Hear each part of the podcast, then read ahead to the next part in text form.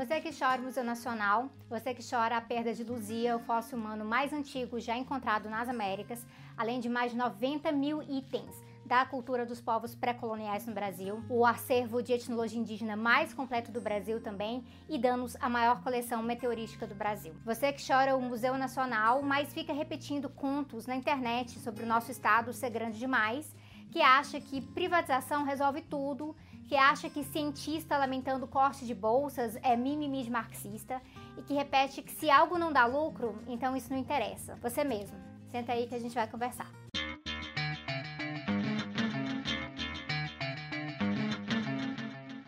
O Brasil é um país de mais de 200 milhões de habitantes.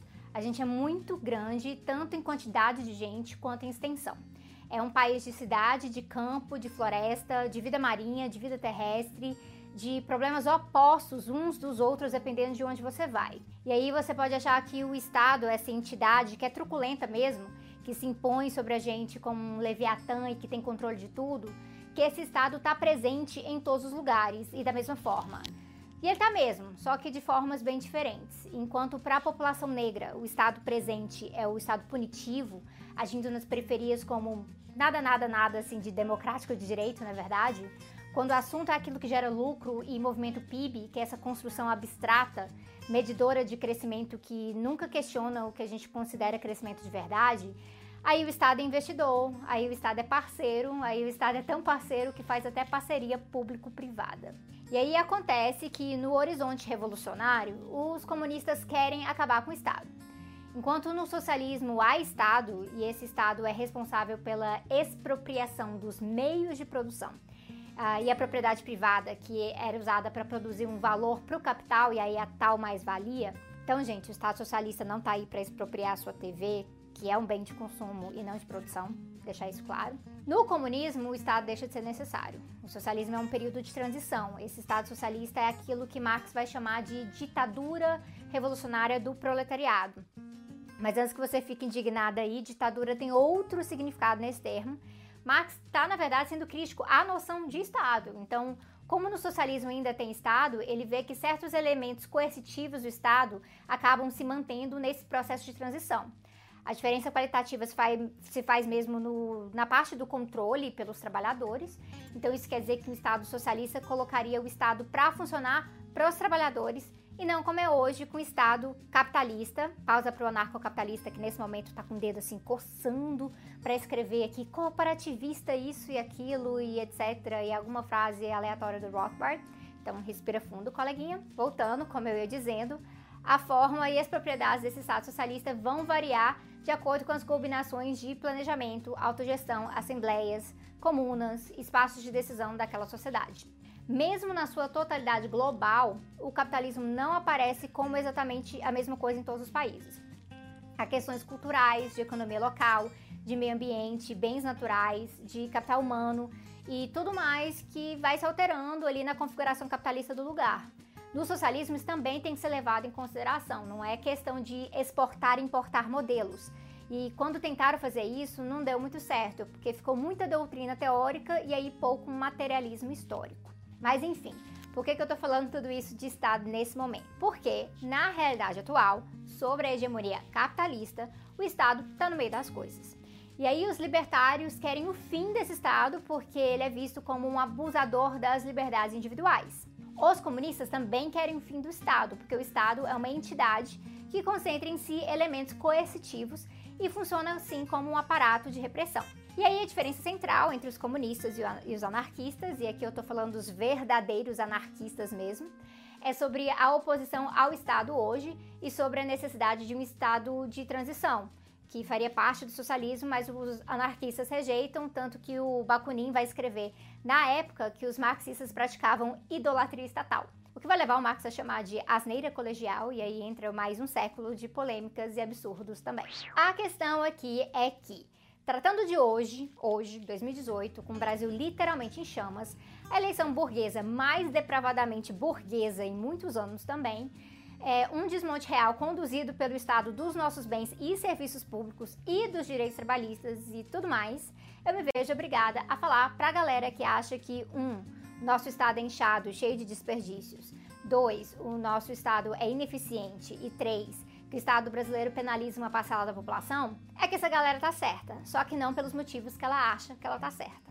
A gente vive sob um Estado repressor que manipula e flexibiliza as poucas garantias legais que a gente tem, considerando aqui a Constituição de 88 principalmente, e que trata parcelas da população de forma muito, muito, muito diferente. Quando essa galera fala que o Estado é muito grande, eles estão pensando principalmente aqui em custo, custo econômico e custo precisamente monetário mais que tudo. E aí eles colocam que quem custeia esse Estado grandão é o empreendedor privado. Nas palavras de um artigo publicado no, no site do Instituto Liberal, eu vou deixar aqui nos links, seria o caso que o governo cria impostos que retiram daquele que produz uma parte da riqueza que ele gerou para o país, mas sendo inevitáveis são aceitos pela sociedade. O problema consiste em dimensionar a carga tributária de modo a não desestimular a criação de riquezas. O tamanho dessa carga revela o tamanho do Estado. Então, é essa equação que eles fazem. Isso parte do pressuposto, claro, que o empreendedor privado gera riqueza para o país e não para si próprio que, pelas regras dos economistas atuais, é uma riqueza privada que acaba sendo contabilizada como riqueza nacional. Afinal, o que eles argumentam aqui é que se o grande empresário cresce, aumentam os empregos e aí todo mundo ganha. E que o imposto seria então uma maneira de penalizar não somente o empresário, mas a, a possibilidade dele de produzir riqueza para o país. Aí entra mais uma série de discordâncias nossas, que eu posso citar, por exemplo, a questão que os, nós marxistas argumentamos que quem produz valor através da venda da sua força de trabalho é o trabalhador, combinado aí aos meios de produção, porque o valor vem de uma relação social. E aí, se a riqueza é dos trabalhadores e os impostos deveriam, em tese, servir aos trabalhadores, não estou vendo roubo aí, estou vendo uma realocação de recursos pela garantia de isonomia e igualdade de acesso que a gente tanto valoriza uh, quando pede, por exemplo, mais saúde no Brasil, sonhando em um dia mandar o seu plano de saúde à merda ou finalmente acessar um SUS que esteja recebendo o que deveria receber de investimentos. Em tese, né?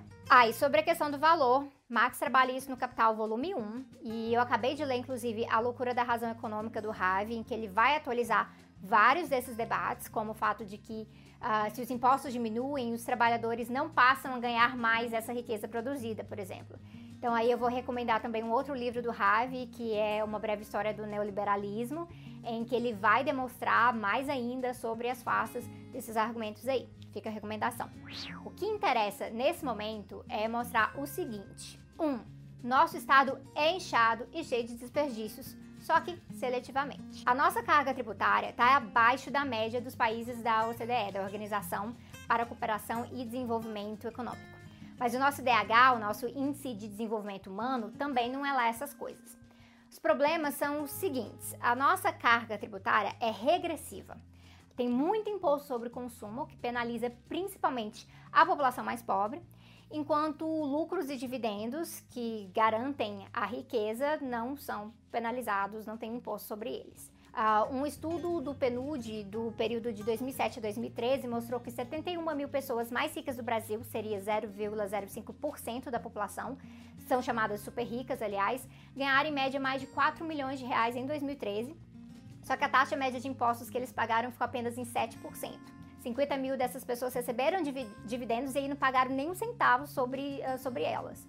Então, taxação de grandes fortunas tem que ser uma pauta sim assim como diminuir o fardo para os de baixo, tanto com redução de alíquotas, quanto com investimento em serviços públicos de qualidade e também assegurando direitos para que uma família não deixe 27% da renda imposto, aí mais 30% com plano de saúde, mais 15% no aluguel e os menos de 30% sobrarem para viver a vida. Então perguntem isso para seus candidatos, ok? Mas se o seu candidato for aquele lá, pergunta logo para o Paulo Guedes, porque essas informações detalhadas de imposto não cabem em colinha na palma da mão. O problema só piora quando parte da nossa arrecadação não vai para as demandas de educação, de saúde e de segurança pública de verdade que as pessoas querem ver. Não, a gente acaba gastando assim milhões com manutenção do Palácio da Alvorada vazio, já que o Temer voltou a morar no Jaburu, porque primeiro o Alvorada não era aconchegante. E sim, esse palácio aqui não era aconchegante.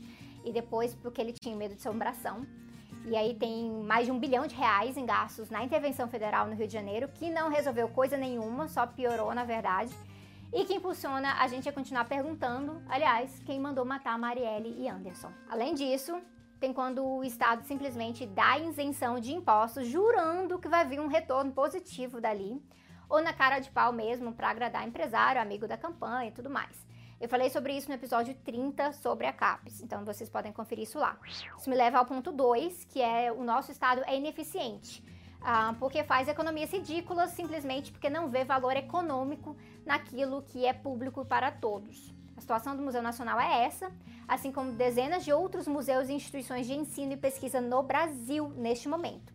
São economias idiotas que já fazem parte de um problema de prioridades uh, do Estado brasileiro, já que, por exemplo, políticas de injeção de investimento estatal na economia através do desenvolvimentismo raramente levam em consideração investir em conhecimento e cultura.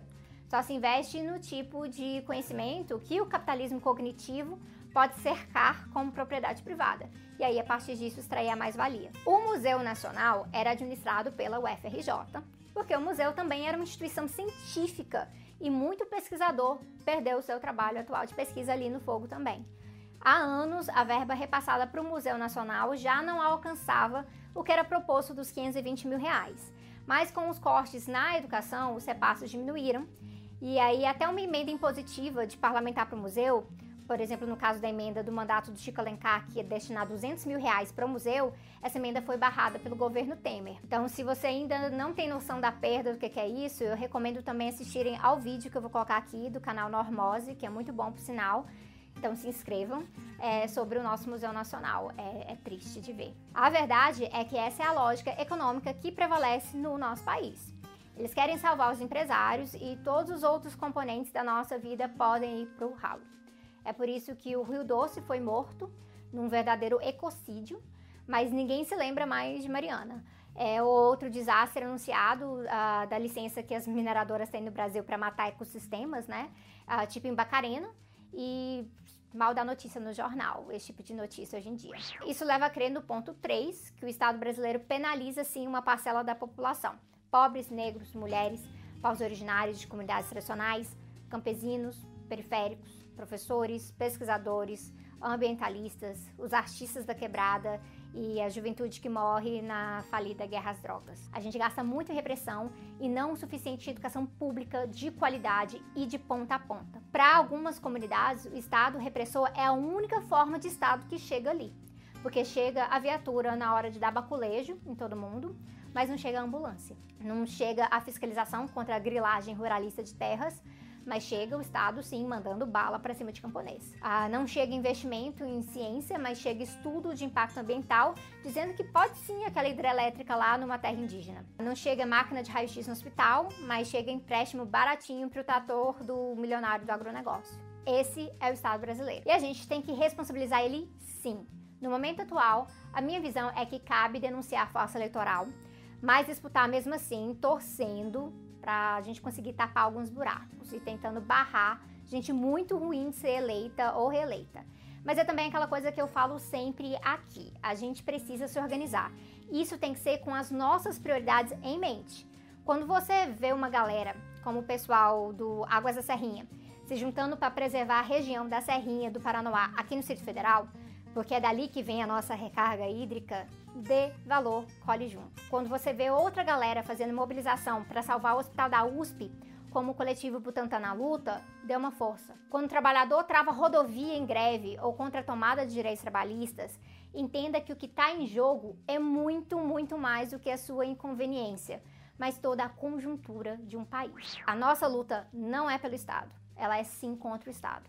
Só que sabendo que o que a gente pode alterar nos rumos dos projetos nefastos desse Estado tem impacto e nos impacta de verdade, uh, isso leva a gente pensar que milhares de anos de conhecimento e cultura viraram cinzas do dia para a noite e isso a gente tem que tentar mudar. Infelizmente, no caso do Museu Nacional, é tarde demais, mas tem outras vastas áreas de conhecimento que a gente ainda pode salvar e está nas nossas mãos.